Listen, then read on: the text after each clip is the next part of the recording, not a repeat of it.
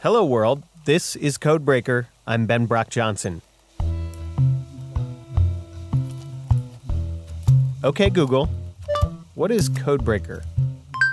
Codebreaker, a person who solves a code or codes. That's not bad. Okay, Google. Artificial intelligence definition. Artificial intelligence, the theory and development of computer systems able to perform tasks that normally require human intelligence. Okay, Google. What is Siri? Siri is a built in, intelligent assistant that enables users of Apple iPhone. All right, enough talking to the computers. Let's talk to Genevieve, aka Eve. Eve, will you tell me how old you are? I'm four. Do you like using the phone or do you I like using the phone. tell me about Siri? Do you like using Siri? Mm, kind of. What do you use it for? I use it for emergencies. Do you remember an emergency with your mom? Yeah. Codebreaker is back with our second season where we will decipher our complicated feelings about technology with a sense of humor, a sense of awe, and hey, sometimes a sense of dread. As you may remember, we launch all of our episodes at once so you can binge them Netflix style, but there is a catch. There is a secret code hidden in every episode. To binge our show, you need to crack the code to unlock the next episode. Otherwise, you'll have to wait to hear from us every week. This season, we've got one question in mind. Four little words. The answer? Not so simple. Oh, jeez. Uh, oh. uh, Uh, I hope so. Can it save us? We are asking this question about one kind of technology in every episode. Today's episode voice and face recognition technology. How machine learning, artificial intelligence, and other algorithmic software tools are helping computers wake up to hear us and see us in new ways. As these tools creep deeper into our lives, are they helping machines know us better than we know ourselves? Are we okay with that? You're going to hear more from Eve and how she used Siri to save her mother. You're going to hear about a man who found his voice when his hands would no longer do his bidding, and a story about how computers know more about who we want than we do ourselves. Bless technology for being able to find that for me because realistically, I probably wouldn't have even given him a chance. So, voice and face recognition. Can it save us?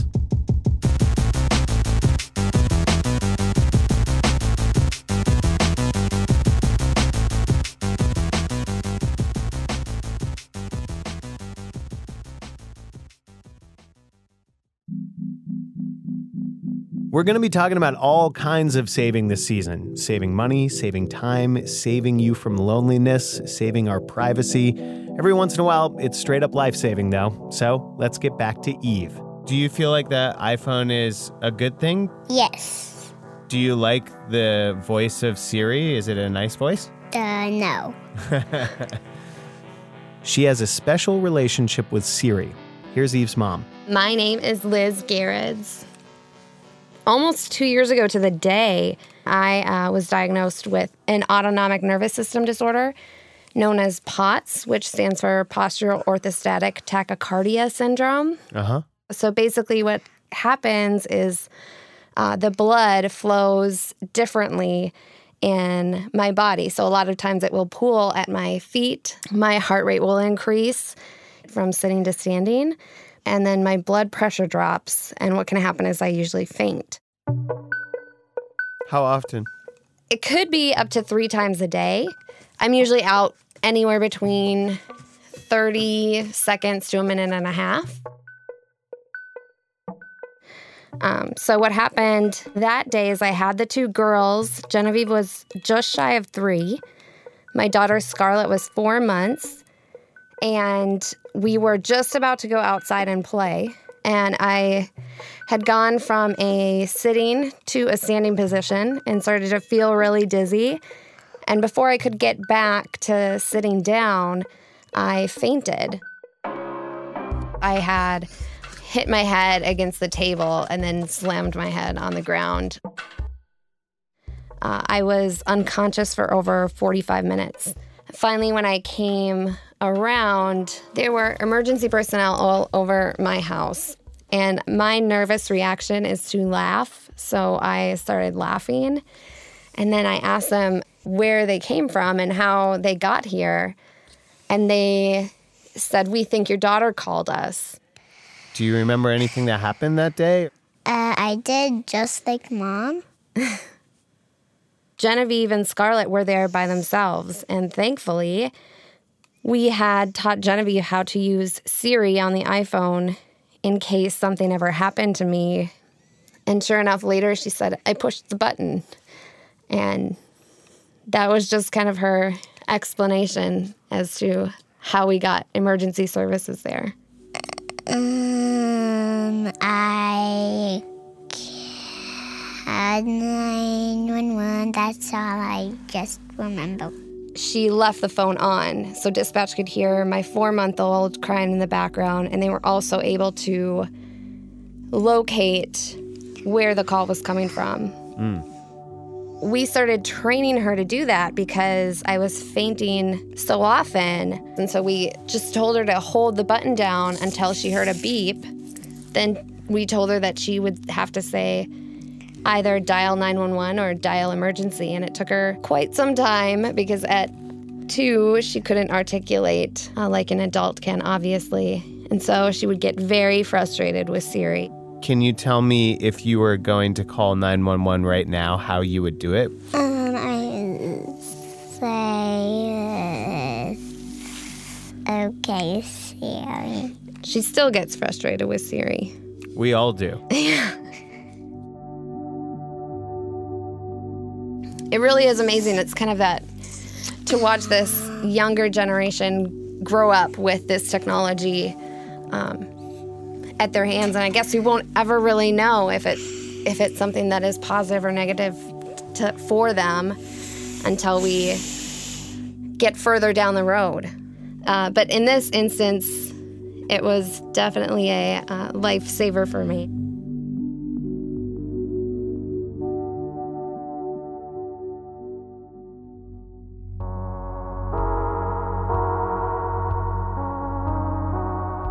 It might have been a lifesaver for Liz Gerrits. For the rest of us, this technology is becoming more normal, more reliable every day, also more common.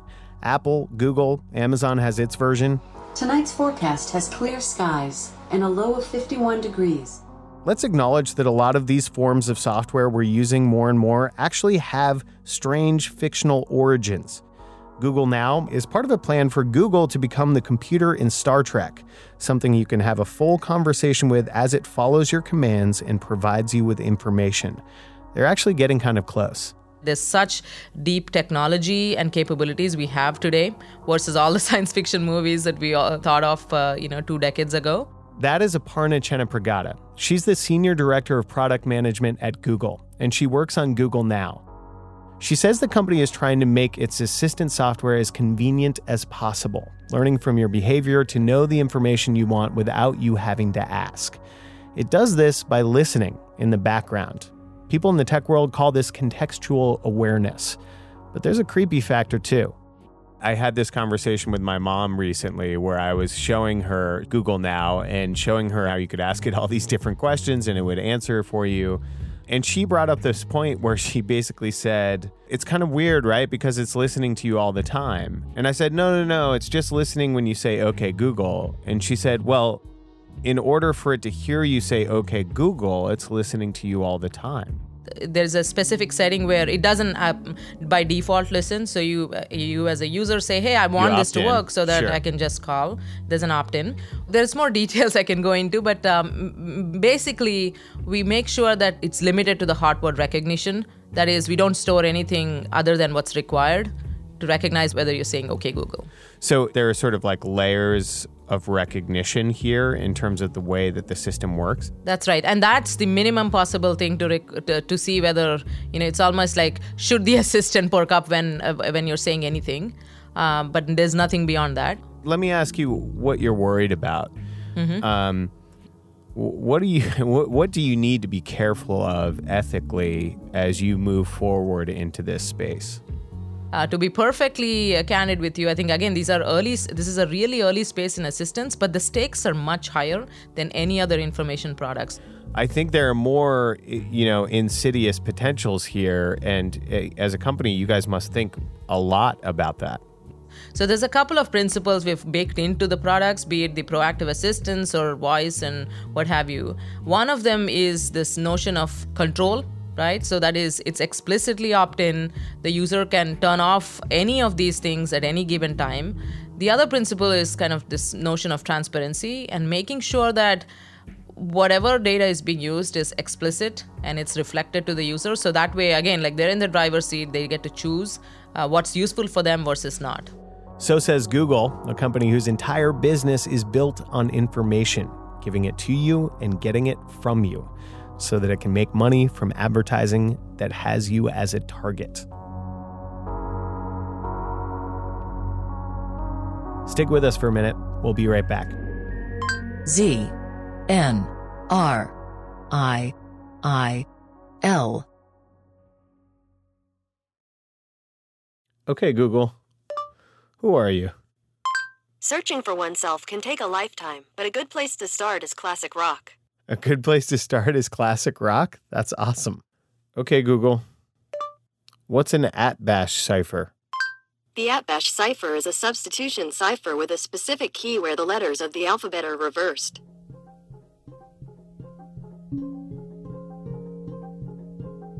In the 21st century, interacting with computers is becoming essential. For some, being able to talk to a computer is the only way you can interact with it. I learned this by watching one of my best friends, in the midst of his prime as a young man, become crippled by something that neither he nor anyone around him could understand. He lives near me in Brooklyn. Hey guys. Hey, How are you all? good. How are you? Good. Dan Kerr and I moved to New York City together with our friend Craig in 2006 after college. Yeah, we did. 10 years ago? Yes. Into an apartment with an inordinate amount of mice. Well, I do think you did play some role in enticing the mice to come live in our apartment. I just want to say on the record about this. We were in our mid 20s. Out of all of our friends, Dan might have been the most physically fit. He played water polo in college. He had studied abroad in Mongolia, riding horses bareback in the snow with his yurt dwelling hosts. But a few years into our New York adventure, something happened to Dan, just as he was leaving work one night. There was a closet door right next to my desk where I kept my coat, and it was at the end of the day. And I remember opening the closet door, and um, sort of my wrist felt kind of floppy, kind of weak. But I was like rushing off, and I just grabbed my coat and went out. And that was, I think, like the first moment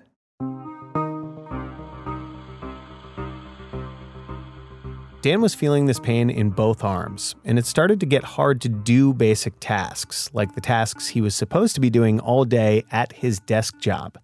But he kept trying, so his workplace tried to make his life easier. they built me a little tiny, tiny cubicle and i would have like ice packs strapped to my arms and i had like a roll, mouse roller ball and i had a breastfeeding pillow on my lap that my arms would rest on while i typed. I just looked nuts. I really couldn't do the work anymore but i didn't want to leave the job.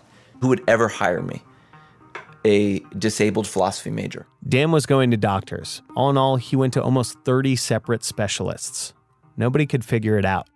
What did that feel like to have something that was wrong with you that like seemed like a mystery to literally everyone except you? Uh, it was a mystery to me, also. You know, we tried on different diagnoses Lyme disease, neuropathy, ALS, MS, cancer. So I sort of like lived through the like the roller coasters of not knowing is it one of these things while the test results were waiting to come back.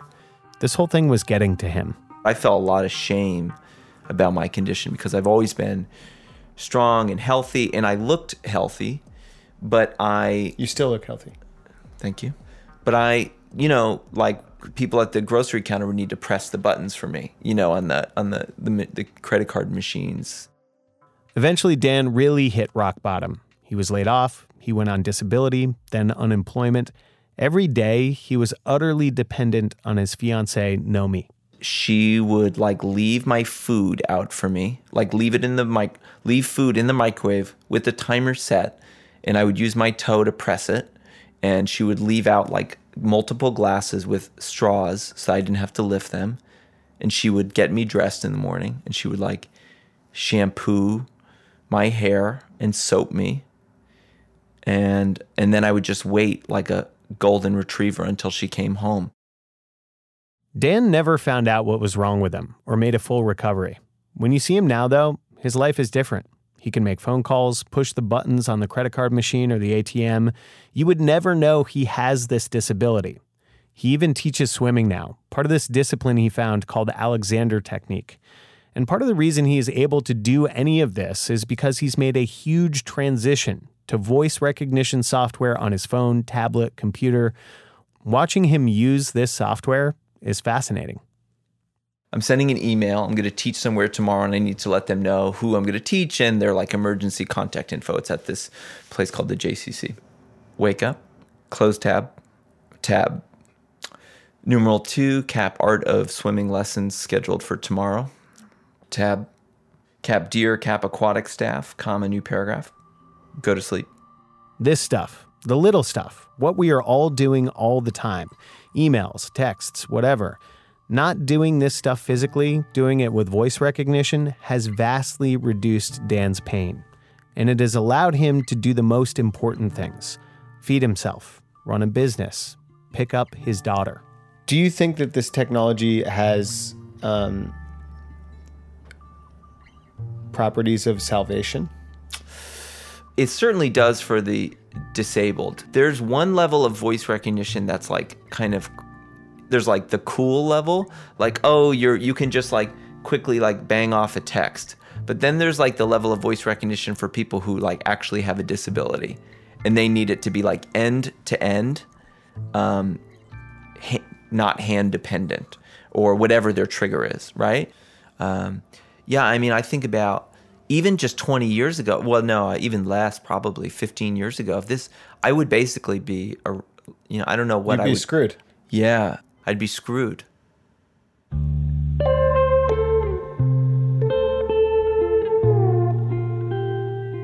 Dan is currently working on a book about his experience. Working title Don't Get Better. Working style Dictation.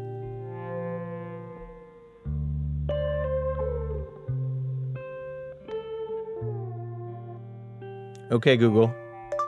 What is the meaning of life, the universe, and everything? The answer to life, the universe, and everything is 42. I H T R U G. Okay, Google. Beam me up, Scotty. Ah, can I do it, Captain? Ah, do I have the power? Not bad. Recognition is also becoming extremely important for our self driving car future. In a real life accident situation, you don't really get do overs. And considering the fact that these things are already on the roads, from beer delivery trucks in Colorado to Uber rides in Pittsburgh, Pennsylvania, we wanted to know how does a self-driving vehicle recognize objects in a life or death situation? So we met Business Insider transportation editor Katie Thompson for a nice quiet chat in Midtown Manhattan. Katie, how are you? I'm good. How are you, Ben? I'm good. All of these are humans driving these cars, using all of their senses to drive safely and effectively. How do self driving cars do that? Well, they function a lot like a human does. So when you're driving a car, you're using your eyes, you're using your ears, you're using, you know, your perception, your sense of touch even to feel the road beneath you, to really interpret what's going on, right? To understand the environment that you're in. It's the same thing for self-driving cars except you are trying to model human behavior using sensors and collecting data from those sensors. So, for example, you would use camera sensors to collect picture images of the world around it. Then you also use radar to sort of gauge distance. And the car is processing all of this in real time? The car is processing all of this in real time. It kind of has to, or you'll die. no, no. But, um, so, yeah, so that's sort of a big part of self driving cars. This is where it gets interesting for me because I feel like as humans, we have a long time to learn how to judge distance, speed, what an object is. Maybe that's the most important thing what an object is in some ways. How do cars know the difference between a garbage bag and a human child? They have to be trained, just like humans. When you're a kid and you're born, you know nothing. But your parents or whoever raised you is constantly pointing out things so that you learn to recognize it, right? That's a tree, that's a street, that's a car. You learn these things over time. And it's Yeah. the same way with self driving cars, or at least a lot of teams developing this technology are using machine learning, which in essence is the same idea. Show the car over and over again.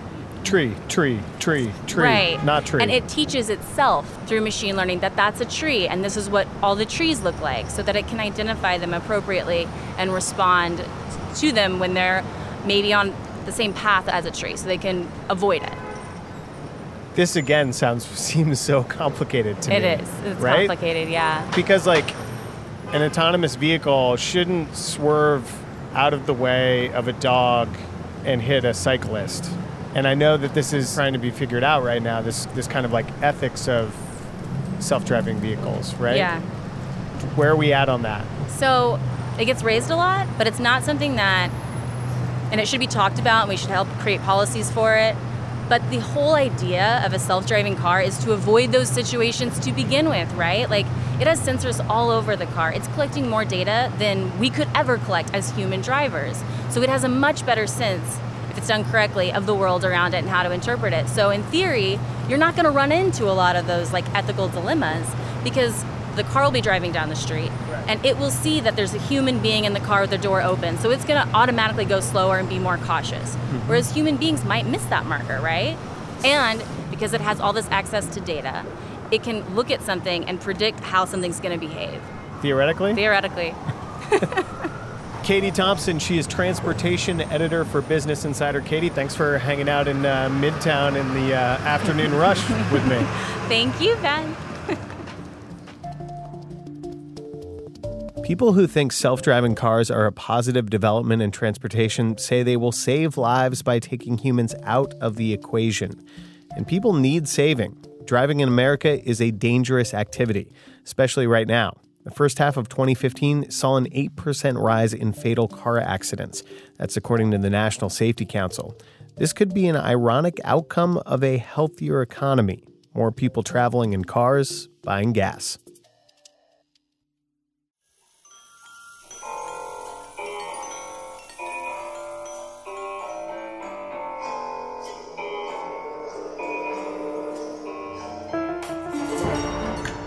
We've been looking at how well these recognition systems know us, but do they know us better than we know ourselves? For our last story, we're going to hear from a startup called Three Day Rule.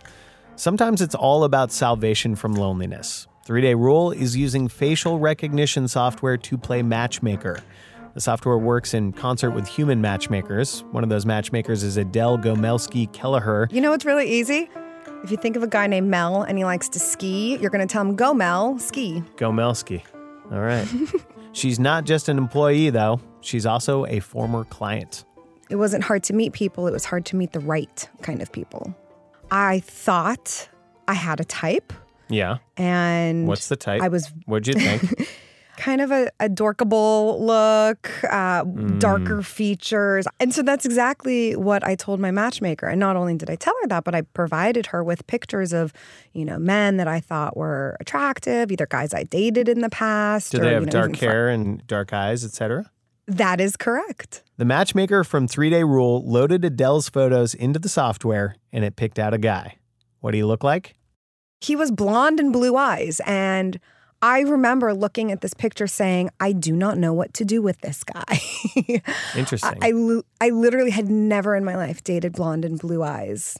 And I was very skeptical and kind of said, no, thank you. Like, just going to pass on this one. Here's the thing the software apparently knew what Adele didn't. It's all about face structure. So the human matchmakers at Three Day Rule usually ask clients for photos of their exes. Because whatever a client says about what they want, the photo history of their love life tells a different story. Did you have exes that looked like this guy? From a facial structure perspective, Uh huh. yes, all of the guys I dated, they all had that same face structure. What's the structure? Probably a mix between oval and angular.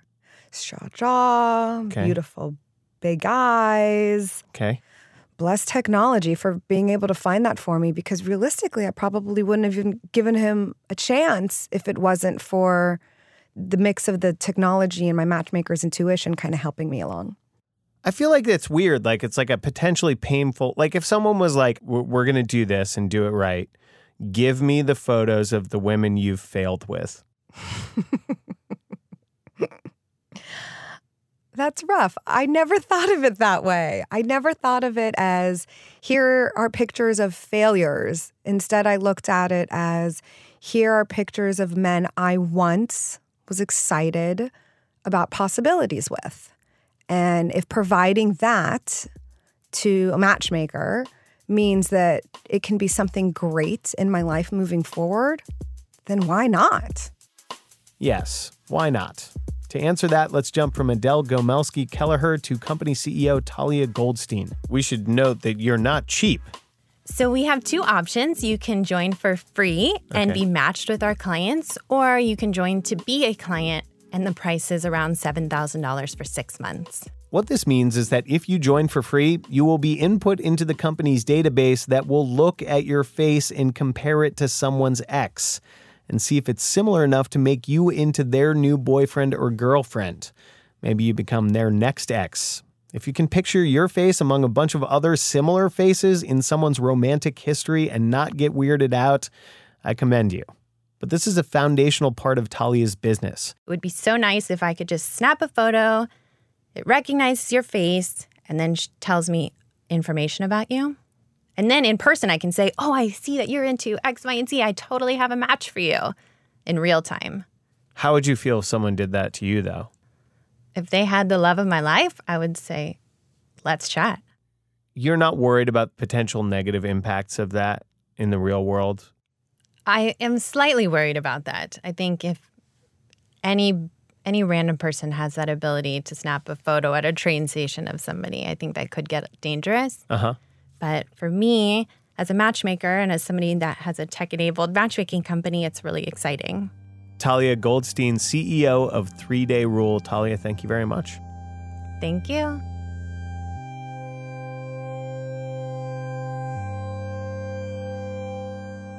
We've heard a lot of stories about recognition of all kinds, so let's wrap it up with Nicole Sanchez. She is Vice President of Social Impact at GitHub. GitHub is a company and a website for coders to collaborate and share software and software solutions in an open source way.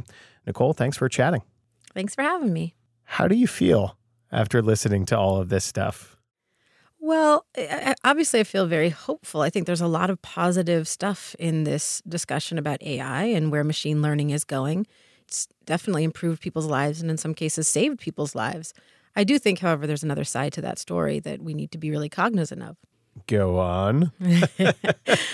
Well, I think the thing that we always have to remember is that humans build this. And so human biases, human loves and hates, and the drama of the human condition gets built into the code. And so the notion that we would come out with something clean or, you know, a blank canvas that could then be taught all of these amazing things isn't quite right because humans embed all of their stuff in the code take into account something like uh, Microsoft's last couple of experiments with AI chatbots. Oh, Tay. so Tay was learning from Twitter. She started aggregating tweets that were very hateful, racist, homophobic, really horrific things that she learned from combing human interactions online. Right. What do you use in the in the voice recognition department or image? I mean, do you use any of this stuff? I do. I've been personally been exper- experimenting a lot with Siri only because she is ubiquitous. Sure. And I'm wondering, it might have been Dan who said his, his mother said, well, it must be listening to you all the time. Oh yeah, no, that And was so- me, but I'm sure he's Oh, had was that you, right. conversation as well. Yeah. Right. And so we're constantly trying to fool Siri. This happened to to me last night. I was watching a, a TV show and I and I always try and put my my iPhone near the TV because I want to see what Siri is going to pick up.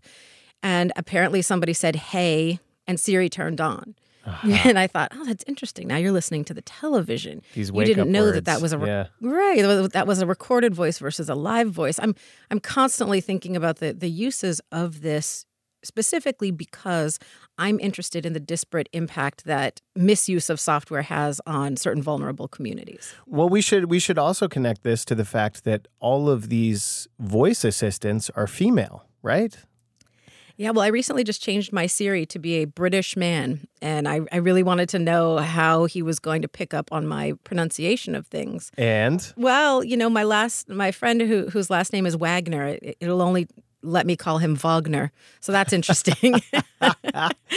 but the default here is problematic too, and that's true of not just Apple and Google now, but also Cortana. my one of my favorite tweets of all time.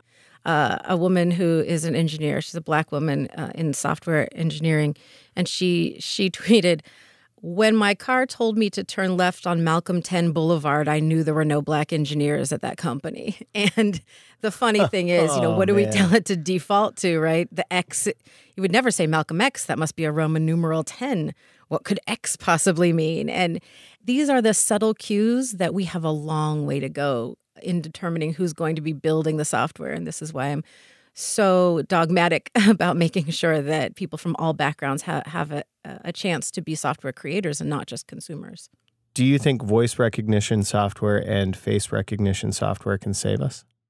You told a great story about Dan. If for nothing else, that people who have limited capability in a physical sense will be able to fully participate.